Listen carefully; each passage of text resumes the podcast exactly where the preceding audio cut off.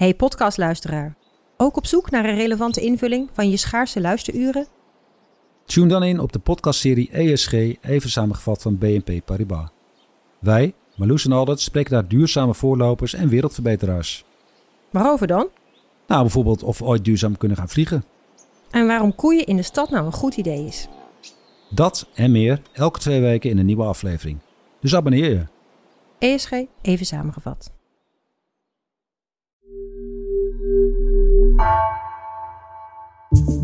Vanaf de redactie van NRC het verhaal van vandaag. Mijn naam is Egbert Kalsen.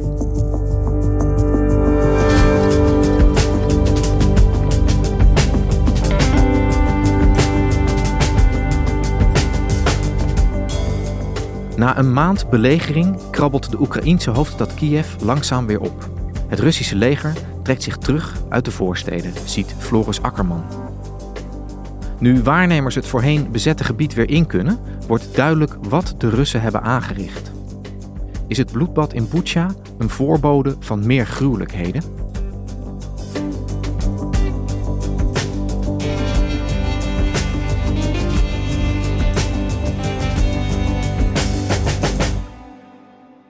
S'avonds kwamen we aan in Kiev met de trein eh, na de avondklok. Ik kwam samen met fotograaf Gert Jochems. Dan stap je de trein uit op een donker station. En dan loop je richting de stationshal en dan sta je al op de eerste paspoortcontrole. En uh, wij werden toegelaten. En we waren op weg naar ons appartement. Uh, dat was dus na de avondklok. Uh, er was geen taxi te bekennen. Je stond daar voor het station waar normaal gesproken auto's af en aanrijden. Er was helemaal niemand eigenlijk. En die man van het appartement kon ons ook niet ophalen, want hij had geen toestemming om na de avondklok te rijden. dus toen dacht ik, nou ja, ik, kijk op booking.com. Misschien is er wel een hotel in de buurt open die ons, die ons kan ontvangen. Dat we in ieder geval de eerste nacht kunnen doorbrengen en de volgende dag wel naar het appartement toe kunnen. Dus ik had een appartement gevonden op 20 minuten lopen van het station. Wij daar naartoe door donker Kiev, verlaten Kiev. En we bellen aan bij dat hotel en er was een bewaker, deed het uiteindelijk open. En die zei van ja, nee, dat hotel is dicht. Toen stonden we daar en toen dachten we, ja, moeten we nu teruglopen 20 minuten naar het station? Ja, dat moeten we dan maar. En moeten we eigenlijk misschien maar daar maar gaan slapen. En toen liepen we op de terugweg en toen kwam als een, ja, als een engel uit de hemel kwam eigenlijk Magda tevoorschijn. En Magda reed op een kruispunt in haar ja, vrij ruime auto, SUV-achtig, een beetje aarzelend naar ons toe. Wij stonden zo liftend als twee backpackers, stonden met onze duim omhoog. En ze zei, nou stap maar in. Wat bleek, Magda, Magda heeft een speciale vergunning om s'nachts te mogen rijden, want zij uh, maakt eten klaar voor het leger. En het eerste wat ze zei van ja, we moeten langs controleposten en ja, zorg dat je blijft lachen en zegt niks. Dus wij hielden ons keurig aan haar voorschriften en bij elke controlepost lachte zij naar de soldaten of toonde haar paspoort. Zij het wachtwoord. Door elke controlepost moest je een wachtwoord zeggen. En ja, vijf, zes uh, checkpoints verder uh, kwamen rond middernacht kwamen in ons appartement aan waar onze gastheer ons stond op te wachten. Floris, jij bent zelf uh, voormalig correspondent in Moskou voor diverse media geweest, onder andere voor het Reformatorisch Dagblad, het ANP, GPD. Um, je bent ook al vaak in Kiev geweest. Hoe, hoe trof je die stad aan? Hoe was het daar? Ja, bizar. Eh, ik ben vaak in Kiev geweest. Ik weet nog wel dat anderhalve week voordat de oorlog uitbrak, toen was Kiev nog heel erg levendig. Iedereen was natuurlijk met zijn gedachten bij, bij die oorlog en uh, in spanning wat er ging gebeuren. Maar goed, die stad bruiste nog echt. Je kon er buiten lekker wandelen. Mensen hadden lekker aan de gluwijn. Het was februari. Uh, ik ben nog s'avonds naar een, een, club geweest waar iedereen stond te dansen. Misschien ook wel een soort uiting van spanning, om spanning kwijt te raken. Maar in ieder geval, ja, die stad is gewoon ja, geweldig. Uh, maar nu, tijdens die wandeling van het station naar dat hotel dat ons niet kon ontvangen, ja, dan, dan wandel je door je stad. Die is donker en somber. Uh, er is niemand meer. Uh, de huizen zijn verlaten. Ergens nog een schamel lichtje van iemand die is achtergebleven. Gebouwen, kantoren zijn donker. En tegelijkertijd hoor je boem, boem, boem. Die artilleriebeschietingen buiten de stad weliswaar. Maar dat echoot door die lege stad juist zodat je niks anders hoort. En uh, dan gaat het luchtalarm af. Uh, tegelijkertijd met die beschietingen. En ja, dan weet je van, dit is een totaal andere wereld dan een stad die, die een jaar of twee maanden geleden nog eruit zag. Als extra's had ik ook op mijn telefoon, je hebt een luchtalarm-app uh, die dan tegelijkertijd afgaat. Want ik heb gemerkt in Lviv, in mijn hotelkamer hoorde het luchtalarm vanaf de straat hoorde nauwelijks. Maar ik had hem wel gedownload op mijn telefoon. En die gaat dan ook af Aan het eind van het luchtalarm dan eh, klinkt er een, een hele eh, vertrouwende stem, heel vaderlijk eigenlijk, geruststellend. Увага, відбій повітряної тривоги. En die zegt van, het is het einde van het luchtalarm. Можете повертатися до нормального життя. Uh, je kunt je normale leven weer oppakken. Alles zal goed zijn. Все буде добре.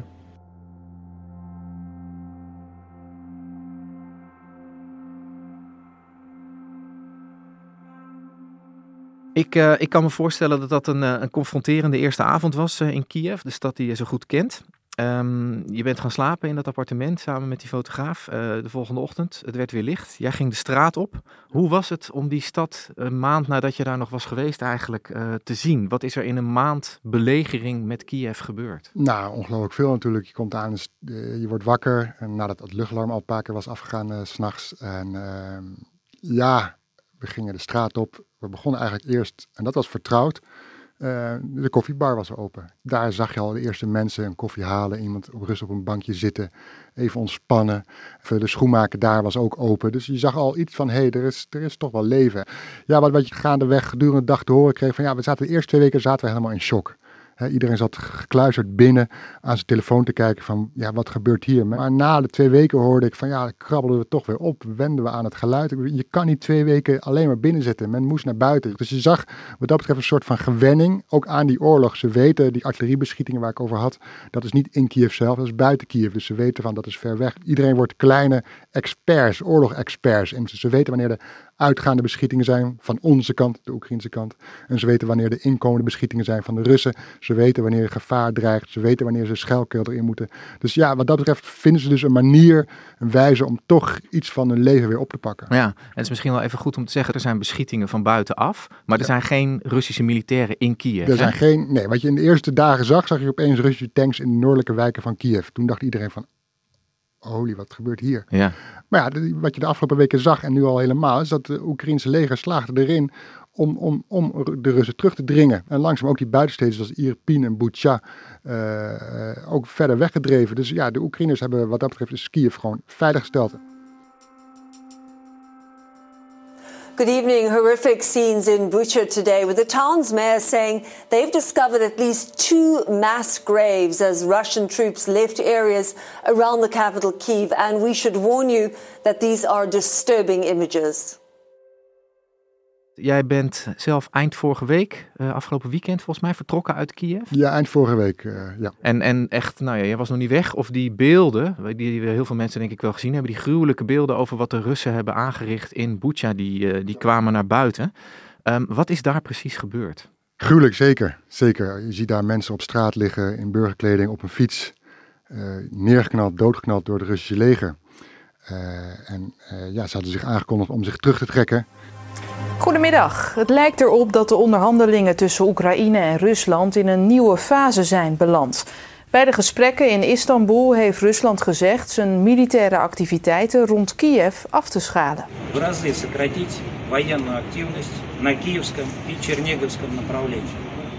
Je vraagt je af waarom. Ik zou ook zeggen van ja, de, de, het Oekraïnse leger heeft gewoon verslagen rond Kiev. De Russen hadden gezegd we trekken ons terug uit Kiev. Uh, we verminderen onze troepen daar we gaan ons focussen op het oosten. En nu hebben ze zich teruggetrokken en zie je wat er eigenlijk is gebeurd in die omliggende steden. Bucha, Irpin, in dit geval is Bucha. Meerdere lichamen van de gedode burgers in de Oekraïnse stad Bucha lagen al weken op straat. Dat blijkt uit een analyse van satellietbeelden waar de New York Times over schrijft. Uit, uh, uit internationaal onderzoek, onder meer van de New York Times, is, is, inmiddels duidelijk geworden dat uh, een hoop van die moorden die de Russen gepleegd hebben in, in Bucha, uh, soms al twee weken geleden zijn. Dus die lijken liggen al, al weken daar op straat. merkte jij in Kiev ook al een angst voor wat de Russen met, met, de, met de bevolking, met de gewone burgers kunnen doen in zo'n oorlog? Nou, dat niet. Ik was natuurlijk ik, daar op pad met een idee van een ander verhaal. het idee van hoe, hoe ze wennen aan de oorlog. En ik ben ook niet zo lang gebleven, één, twee dagen. Dus op het moment dat ik terugkeerde uit Kiev richting Lviv en richting Nederland, toen kwamen deze verhalen naar buiten. Dus die, die angst heb ik niet gemerkt. Maar ik heb wel contact met uh, iemand in Kiev, de, de, de, gastheer van het appartement waar we sliepen. En ja, die schrijft mij via een app, ja, het is, het is niet mogelijk om woorden te vinden wat daar in Bucha is gebeurd. En hij zegt, we proberen geen video's te bekijken, we proberen geen foto's te bekijken, want dat vinden we allemaal eigenlijk veel te eng. En wat blijkt uit zijn app is dat hij verwacht, hij denkt dat dit is nog maar het uh, topje van de ijsberg. Dat, dat die, die moorden die de Russen plegen, dat dat niet alleen in Boertja is, maar ook op andere plekken in ja, Oekraïne. Ja, klopt. Ja. Hij zegt, ja, er zijn ook andere steden en dorpen in Oekraïne hè, waar, waar gevochten is. Denk aan Mariupol. Uh, dat, dat bijzonder indrukwekkende verslag van die twee EP-journalisten die vervolgens Mariupol uit zijn gegaan. Dat waren de laatste journalisten die daar zaten, dus we weten niet zo goed wat daar aan de hand is. Er is een stadje in Oost-Oekraïne, Volnavaga, dat is, dat is gebombardeerd door de Russen. En ik heb uh, nog contact met een, een student vanuit een ander stadje uit, uit, uit Oost-Oekraïne. Haar docent Engels, een hele inspirator voor haar, is tijdens de oorlog naar Volnavaga gegaan, dat is zijn geboortestad. En daar is nu, ze kregen dus te horen dat hij is ontvoerd.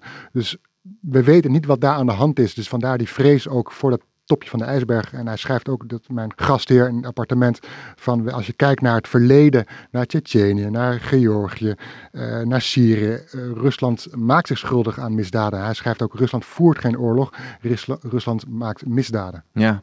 En, en, pas als de Russen wegtrekken, zoals nu in Boertja gebeurd is, kunnen we eigenlijk de schade opnemen, is dan zijn, uh, zijn vrees. Dat ja, we dan klopt. Pas zien. Om, omdat we niet in die steden kunnen. Je komt niet zomaar in zo'n stad dat Rusland, door Rusland wordt belegerd of dat, dat door Rusland wordt bezet.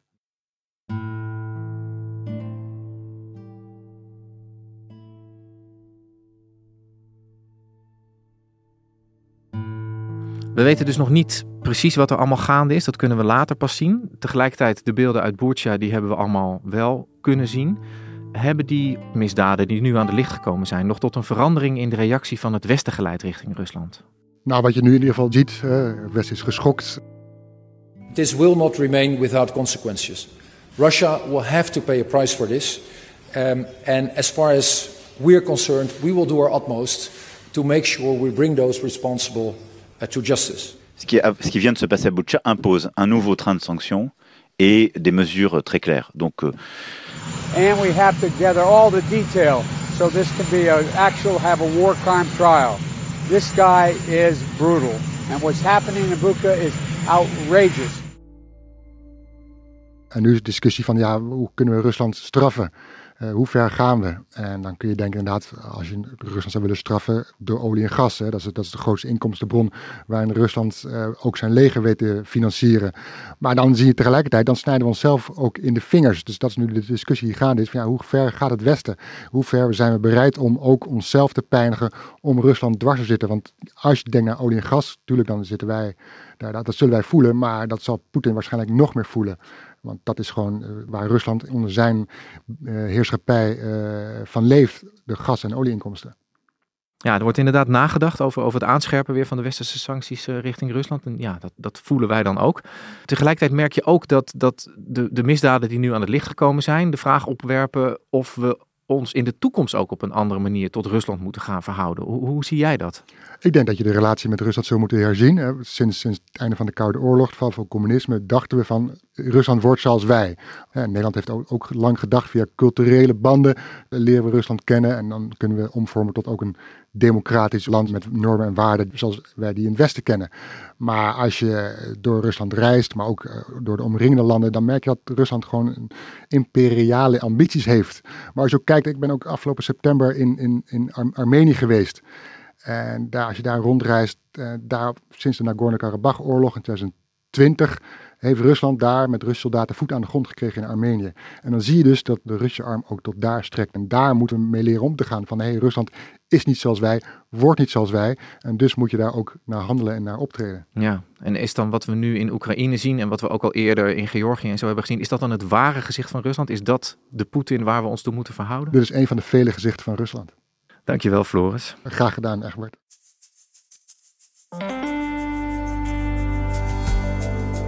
Je luisterde naar vandaag, een podcast van NRC. Eén verhaal, elke dag. Deze aflevering werd gemaakt door Allegria Ioannidis en Stef Visjager. Dit was vandaag, morgen weer.